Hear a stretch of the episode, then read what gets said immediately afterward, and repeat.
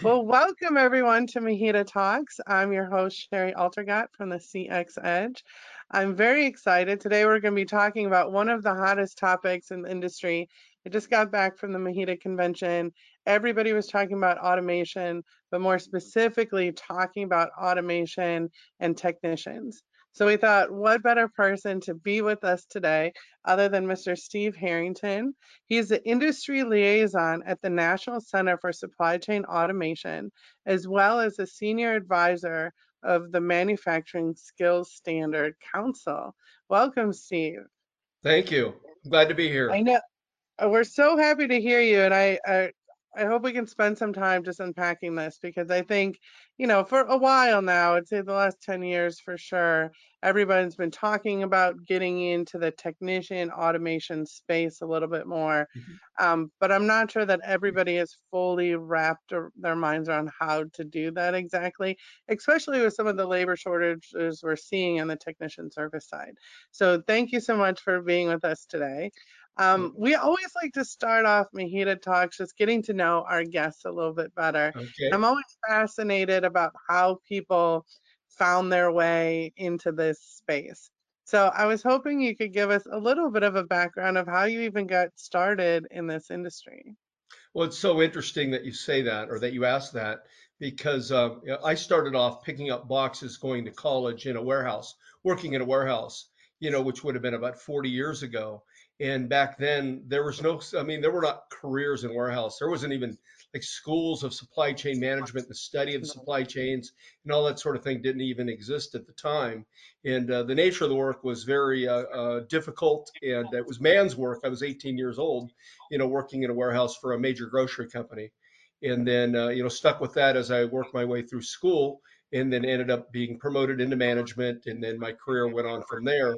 And uh, uh, further along, I ended up running an over the counter drug operation for a company named Perrigo, which is a generic manufacturer of over the counter drugs based in Michigan. And I ran their West Coast operations for you know more than 12 years. But uh, at any rate, as is all part of that, I ended up getting involved in the leadership of the Distribution Management Association of Southern California. And a big part of that was uh, you know it's volunteerism right? You have a paid administrator and a volunteer board and and it was through that i became connected with the education space after leading that group for about 12 years and then ended up working for the national center for supply chain automation. You know this is quite interesting and a, a national science foundation funded a grant initiative um, and around the technician occupation which is a great career pathway so, uh, you know, just kind of at a 30,000 uh, foot level, real high level. That's a little bit of my background, how I ended up here today. Yeah, and I've heard stories like that before, and I always think it's so fascinating because you sometimes don't realize how the things you do, you know, around high school or maybe right after high school impacts the rest of your life so much in some cases. So that's a cool story. Thank you for sharing it. Now, I have to be honest with you, I wasn't really familiar with the National Center for Supply Chain and Automation uh, before we first spoke. Um, since then, sure. I've become more educated on it. So I was hoping that you could share a little bit about that organization with our listeners. Sure. So the National Center, again, was funded uh, through what's called STEM, uh, science, technology, engineering, and mathematics. And uh, it was a, a, technician occupation, but who would have ever thought that STEM funding would end up in the logistics world, right? But it just uh, as it's occurring, the uh, movement toward automation in the today's modern warehouse uh, requires skilled technicians that need technology and engineering backgrounds. So it was an emerging career pathway and then uh, the National Science Foundation took a risk and funded the center. And the focus of the center, center's work was around the technician occupation, developing resources around that. Uh, my role, I was the industry liaison. You know, I had a background in industry, like I've already shared, and uh, and that combined with my leadership, volunteerism, right? Leadership in the uh, industry association. I had a lot of industry contacts. So I was responsible for pulling together an industry leadership team uh, consisting of uh, folks from Fortune 500 companies, uh, integrators, suppliers, uh, uh, package handling companies, things of that nature, and pulled that group together. And their role was to advise the academic team on the development, uh, the strategic um, objectives of the National Center and the focus of the work, and then advise the center on resource development, making sure that it was aligned with industry needs. That you know something that the work that was going on had uh, had a basis in industry, and so um, you know did that work for a number of years. But um, you know the center progressed, and as part of that, uh, created a couple of things. I was able to work uh, with a group of industry leadership team members, and we developed an e-textbook called Introduction to the Automated Warehouse. You know, designed as a, a survey course for uh, people entering the field of the supply chain. The thing that's interesting is the supply chain has 155 career pathways you know, throughout the, the beginning to the end of the supply chain, including manufacturing and everything around that. And uh, but people aren't aware of all of these career pathways. And so, um, uh, so with that said, um, you know, the work for the center was around again. One of them was the technician occupation, and uh, so I worked with industry partners, developed the e-textbook, and then the other thing was that as it related to at the time the emerging technician occupation, um, there were no forms of certification. There were no direct uh, educational materials developed around it or anything like that. And so a continuation of the initial work that we did ended up being, uh, we'd learned there, again, a certification didn't exist. And uh, we found some partners who were involved with the group, um, MHI, you know, the Material Handling Industry of America, who hosts ProMat, MHEDA, uh, and um, the Manufacturing Skills Standards Council. And uh, so my role with the center at the time was doing the initial research around the occupation. And I uh, convened industry groups from those industry leadership team members in forums a couple of different times, and then took all the research that we gathered from those industry partners and packaged it up into a report, which was sent on to the Manufacturing Skills Standards Council. They, uh, as a high stakes certification body, uh, took those skills and mapped them over and developed what we were called the draft skill standards. And those draft skill standards were then vetted and, uh, and approved by industry. And, uh, and then from that perspective, um, the uh, uh, kind of the back of the online aspect of it and the uh, course material behind the occupation and assessments around the occupation were developed.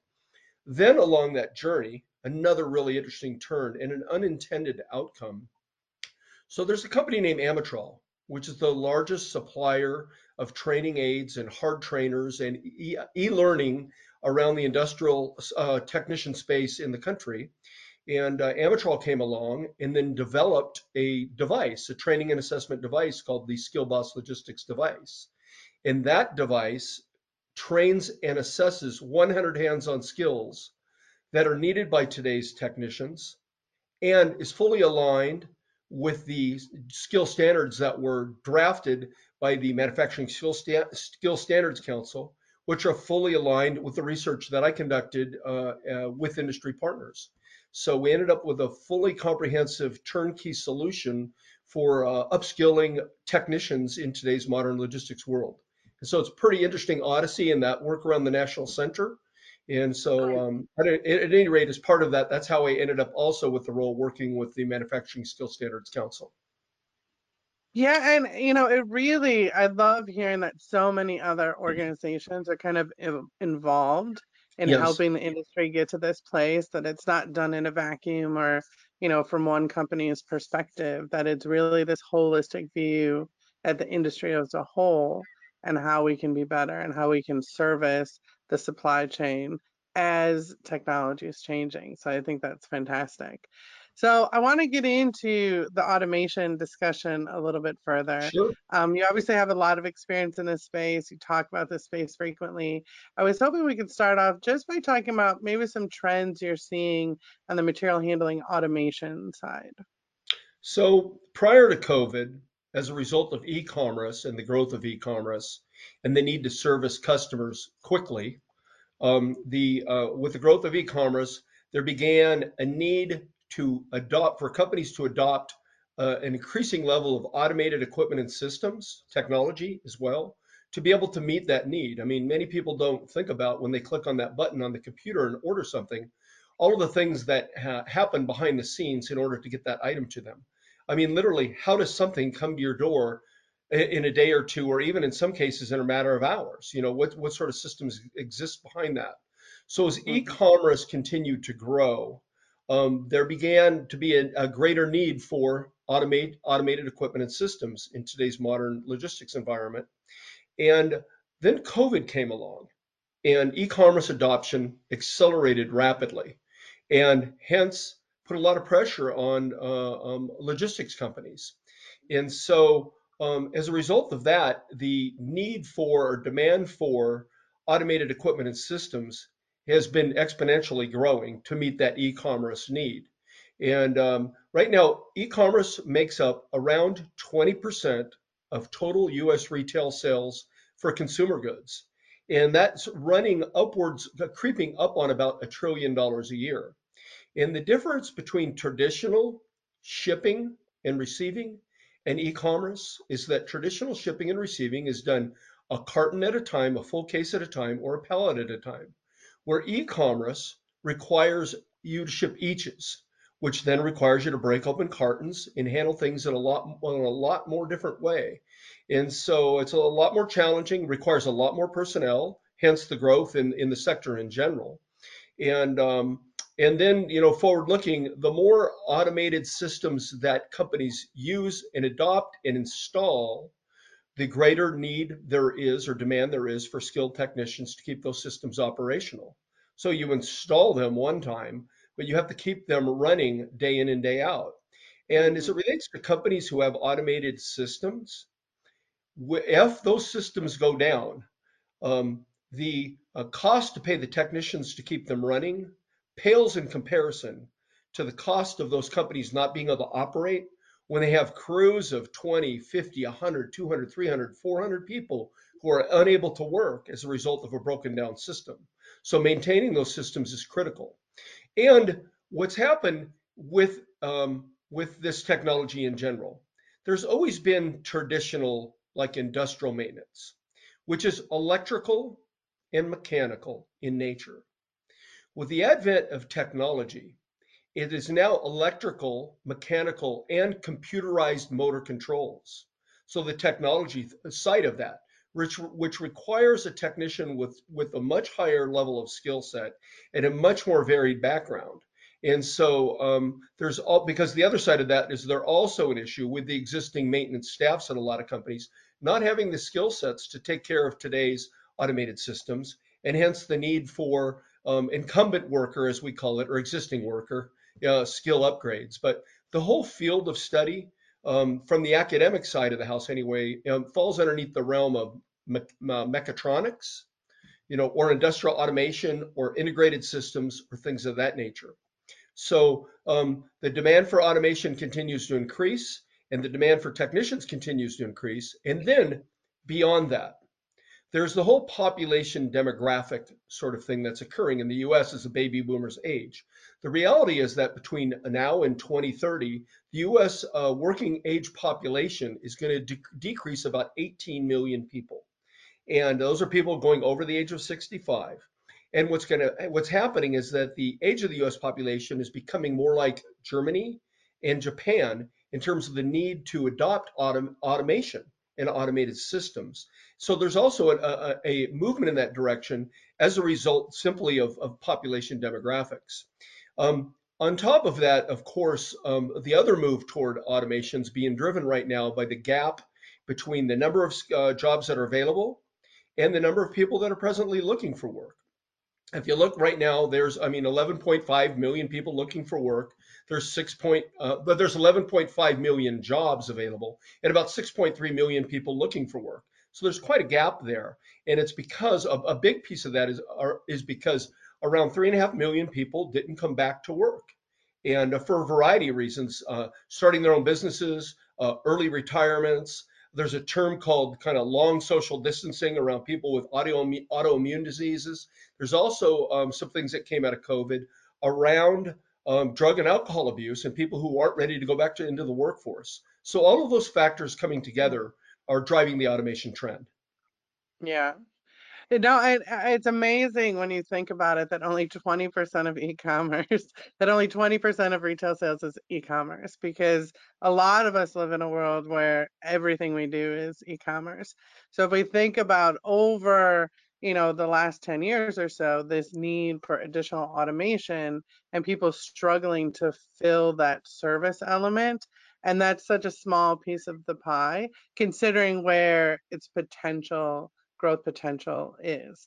And then you throw in the factors, as you mentioned, of you know people leaving the workforce or people not coming back to the workforce and automation continuing to expand.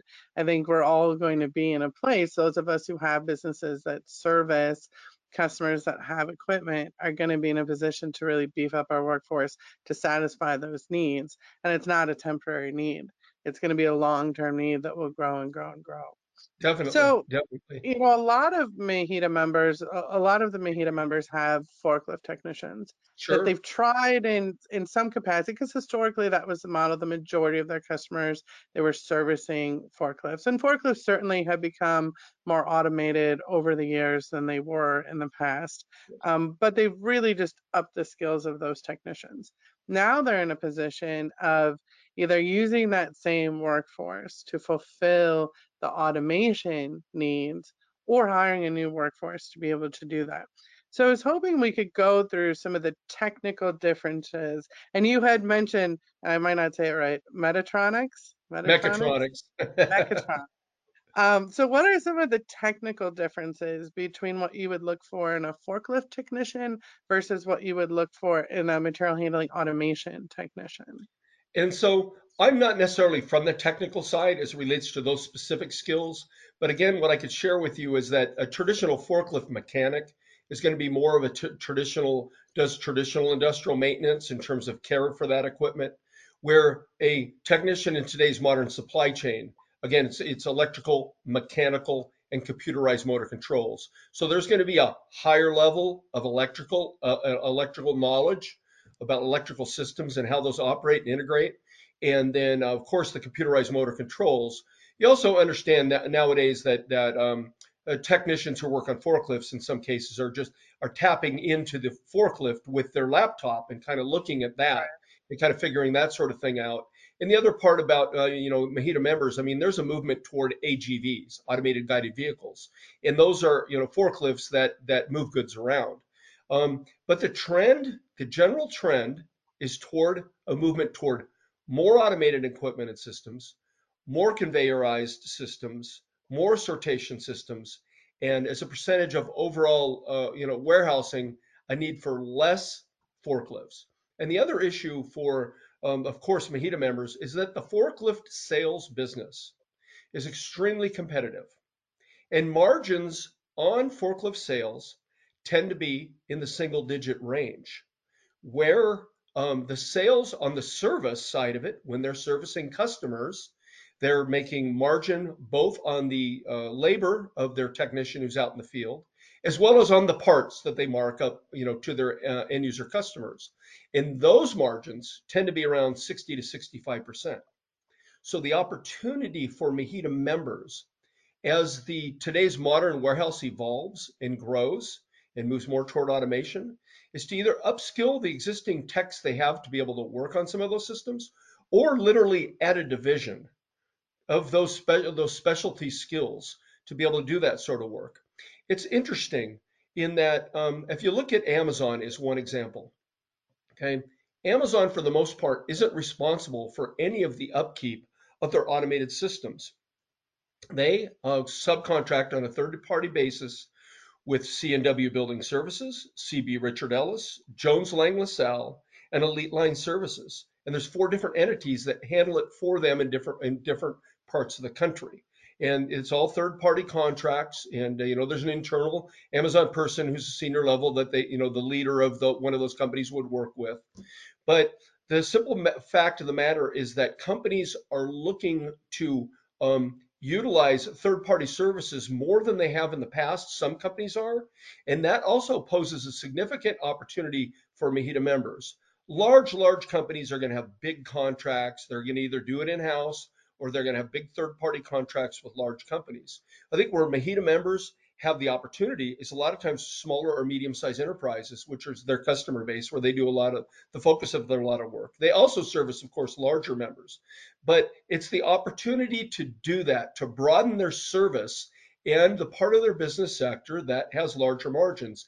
And there's actually a couple of MHEDA members who are looking to establish a division for that right now. And um, I, you know, I don't want to don't want to divulge anything personal or professional over the uh, over a, a, podcast like this, but that there uh, there's just to say I, I talked about that uh, certified technician supply chain automation program that was developed as a result of the work with the National Center. And uh, there's a company that's committed to that program and has actually cut a PO to be able to procure the device that teaches uh, and assesses those hands-on skills and procure the e-learning curriculum behind that and get an instructor trained. And so um, um, hopefully that answers some of the nature of the question that you have. Yeah, so let let's go back to upscale upscaling technicians. I think with the limited labor force and and certainly starting a new division is an option, but I think in today's environment with the limited labor force, sometimes limited resources, companies are in a position that they need to first upscale current technicians before sure. they're able to find new technicians, maybe to start a division. Um, I know you were involved, and you just kind of mentioned it, you were involved in the development of the industry certification for technicians focused on supply chain automation. So, can you tell me a little bit more about that? And is it a path to upscale current technicians? Oh, it absolutely is. It's quite interesting. So, as part of it, you have the e learning, you know, the curriculum, the hands on training. Uh, but but at the end of that path, there's what's called an assessment, and the people you complete a given, in this case, say at the at the most foundational level, EM, which is equipment maintenance. Um, somebody completes that module, that work, the associated hands-on work, and then they go to become assessed. Okay. And so, as it relates to an existing worker, they don't need to complete any of the work or go through any of the training. They can go straight to taking the assessment. And if you pass the online and the hands on, you earn your uh, EM certification, your uh, certified technician supply chain automation equipment maintenance. And that proves that you have those skill sets to enable you to do that work at a foundational level and gives the employer confidence in that. And so, um, uh, so I can speak to this one know, Target has uh, fully embraced this program nationally. Okay, what happened is we ran some pilots out of one of their uh, uh, facilities in California uh, prior to COVID and through COVID, and they've scaled it up and taken and grown their cohorts they were running through the program. And Target is using the EM as a somebody passes the EM, then they are qualified to become a technician level one. Somebody passes level two, which is ER equipment repair. That's technician level two. In there, the, literally, it's mapped over. Their job descriptions are mapped over to the certifications, and at both junctures, the, the, the completion of the EM they get a raise. Um, the completion of the ER when they get promoted to level two, that's like a $5 an hour raise. You know, it's a significant raise. And so it's a way for um, employers to assess the skills of their existing workforce. And then if there are areas where they're deficient, you know, which is they, they don't quite know all of the skill set, it's easily identified. And then there's the uh, material is there to help them in the areas where they're a little deficient to be able to bring their skills up to speed and then again retest out and then pass that certification. So uh, that's really interesting. And then the other part you touched upon, which is the tight workforce issue. Um, so the other part of the target program is they're taking their frontline staff, the, the people who are handling shippers and receivers and kind of the entry level part of their workforce, and they have put this program out there in terms of are you interested in becoming a technician? And then if they indicate yes, then they have put them through a basic mechanical aptitude test to show that you at least have a mechanical aptitude. Myself, I do not, you know, but a lot of people, yeah. And so then they have a pathway for their existing workforce to be able hmm. to um, move through, go for enroll in the program, get accepted into the program, and then work forward on a career pathway basis which is really rewarding for the technician, for the frontline workers. You know, be able to, to move through a career pathway that has, uh, you know, really good wages. I mean, it's, you know, starting in the 22 to $25 an hour range, moving upwards in the 30, 30 plus range when they pass the second level of certification. And the third level of certification and our network repair is up over $40 an hour in, in this day and age. So it's quite a lucrative career pathway, and people can grow then again from there. But uh, it's a whole path forward for existing workforce and frontline workforce in terms of creating a, a career pathway and showing people that they are investing in them. So this is what's happened as a result of COVID. And I learned this uh, from an expert at a MHEDA Automation Conference back in October. Traditionally, the in terms of workforce issues, workforce training, investing in workforce was always done out of the CFO's office. And the metric was ROI, return on investment we invest in this program, we get this equipment, we set up this training room and this program, and then we have to take our people off the floor and upskill them and all that. There's a cost associated with that. So the, the question was always from the CFO's office, what is the return on investment? What is the ROI for that? What is the payback? Is it 12 months? Is it 18 months? Is it 24 months? ROI and the CFO are out the door now. Okay. It is now about business continuity. And if employers don't invest in workforce development and look at their internal talent to develop that and collaborate externally with other partners, they're going to slowly become irrelevant and will be, you know, they'll be become shrinking, uh, shrinking businesses. You're either, you know, green and growing or, you know, brown and dying, right? So it's important to note that the COVID has accelerated this trend from ROI as a metric to continuity as a metric. It's business continuity is the key. Well, I just want to make sure our MHEDA members know how to find more information on Sure. the industry certification if they're interested. Sure.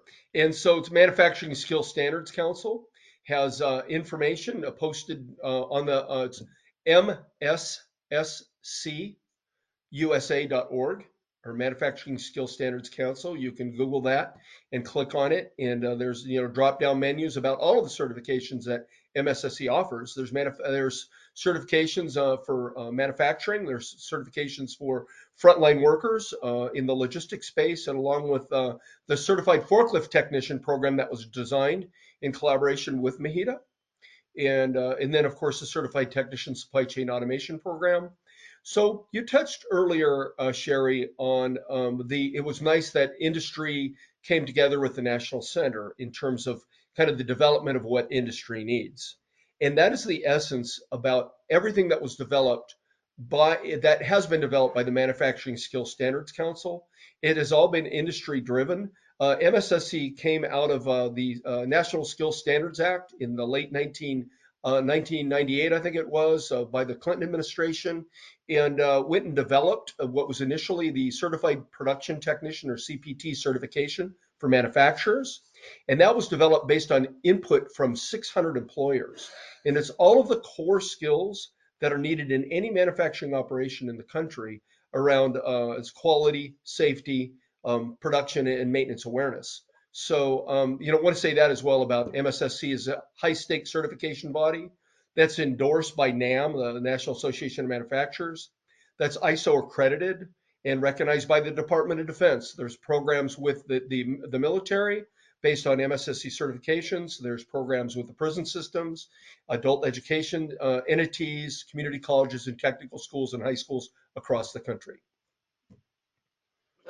I mean, that's Yeah. a lot. There's That's a lot. lot. I don't know that people realize there's as much information available as there is. So thank you for sharing that with us. Yes, of course. So, Steve, I know it's your first time here on MHEDA Talks, um, but you have actually made it to our lightning round section Uh-oh, of our uh-oh. podcast. So, I have 10 questions for you. They're all designed to get to know you a little bit better. Um, I try to keep them as appropriate as possible. So, I'm going to ask you a question. The first answer that comes to your head, um, feel free to, to blurt out. Okay? Sure. Are you ready? Okay. Sounds fair. All right. I try to start it off easy. Would you rather find your dream job or win the lottery? So I, it's kind of interesting you asked that because our, our family's fairly affluent, and uh, I don't I don't need to work. You know, we have significant income off stocks, bonds, real estate, and all that sort of thing. So continuing to work and to do something that's meaningful uh, in the space that I'm involved with is uh, is pretty rewarding. It's nice to win the lottery and to get a lot of money, but you know that money doesn't necessarily bring ha- uh, happiness. We're being kind of productive. You know what? We are all here to be of service. You spend the first 25 years of your life uh, learning. You spend the next 25 years uh, uh, earning, and then once you get into your 50s, you got to start giving back. You know, we're not put on this planet to see what we can take from it. We're put on this planet to see what we can get, what we can contribute to it. So, um, you know, with that said, I think that's my answer. Good answer. Do you prefer social time or alone time? Uh, I like to be social, uh, but I also like to be alone at times. I mean, it's kind of a combination of. I mean, always putting yourself out there and always being on can be challenging and, and be at times a little stressful, you know. But um, uh, you know, it, it's a matter of business versus personal too. I mean, I love being around my family. I love playing with my grandson. You know, that's definitely being social. Love time with my granddaughter as well. But uh, it, it's also time. You know, it's good to get alone time on occasion. So. Um, what is the dumbest way you've ever been injured? Um, probably standing on a chair trying to change a air filter above my head and uh, and then having the base of the the, the, the chair, the um, part I was standing on, kind of collapse and then fall and injure my ribs. And there's one other, it's like reaching into a trash can and having the trash can tip over and hurt my ribs. Another second time. So you know, as, as you get older and you're not as nimble and quick as you used to be, sometimes some of those things can get you. So that's off the top of my head, you know, what I can think about. What job do you think you would be horrible at? So I'm not a good writer per se, um, an administrator, like a paperwork a bureaucrat. Um, I was offered the job of uh, being what was called the principal investigator or the leader of the National Center for Supply Chain Automation. And that requires a lot of bureaucracy, a lot of paperwork, a lot of report filing, and all that sort of stuff. And uh, you know, there's a lot of people that are good at that and steeped in that, but that's not my my uh, um, that's not what I'm good at. Um, you know, I like I like to drive toward results and to make things happen. Which appliance can you not live without? Uh, what appliance? Um, my razor. I like to stay clean shaven. But my wife would say that it's it's our washer and our dryer, right? Because she helps yeah. me, you know, she does the laundry for us. So and the dishwasher is important too, of course, right? And the microwave and the fridge. Yeah, the yeah, there's a lot. yeah, yeah, yeah, yeah, yeah, yeah, yeah. That's a good one. What is the perfect temperature to set your thermostat? So during the day, 74. At night, 67. I need it what cool at night so that I can you get underneath the covers and uh, it's just more cozy. Yep. What is the first thing you do when you get up in the morning? So first thing I do, well, shower and check my these days check my phone, like to see what messages have come in. I turn off my turn off my uh, ringer or you know so I don't get any messages at night. Because the thing about being on the West Coast is that I'm three everybody's three hours ahead of me, and I had to start doing that uh, because you get messages five in the morning, you know, when I've got right. the phone going off, and it's like it's eight o'clock in on the East Coast. So um, anyway, those those things in combination. How many keys do you have in your key ring? Three. Three. I don't even have a house key on my key ring. I know it used to be like 10, 20, and now like I'm down to one, I think. Yeah, and it's only because um, three because we have a second house, so I have key to the other house too. And finally, what chore do you hate doing? What chore? Um, I, I you know what that podcast. it can. uh, I don't know. It's kind of like you know, most of my life's around working, and um, uh, all of my other needs are kind of taken care of, and so um, I don't know. Something for me, it's kind of like having to write something like that's detailed in nature. I know that's really not a chore per se, but uh, you know, I've got service. I hire service people to, handle all our stuff, and my wife helps with the kind of domestic stuff. So, not a good answer. Well, but. Steve, you've made it through our lightning round, and you've made it through our podcast. Thank you so much. You've shared a lot of information in a very short amount of time. And I really appreciate you taking your time out today to help us with that. Are there any kind of parting words you want to leave our members Yeah. with? Sure. I really appreciate the opportunity. And I think that MHEDA is the uh, most well run association that I've ever come across uh, from the leadership from the top down in terms of being connected with its membership and having its finger on the pulse of membership and then driving programming around member needs in a real in a real way there's a lot of associations that do a lot of lip service but if you look you pull the curtain and what they're doing is not supportive of other membership so uh, that would be my parting comment and i really have a huge admiration for liz richards on a personal level Me too. Me too. Well, thank you again, Steve. It was so nice talking to you. This has been MHEDA Talks with Shari Altergott. Hope to see you guys next time. Bye. thank you bye-bye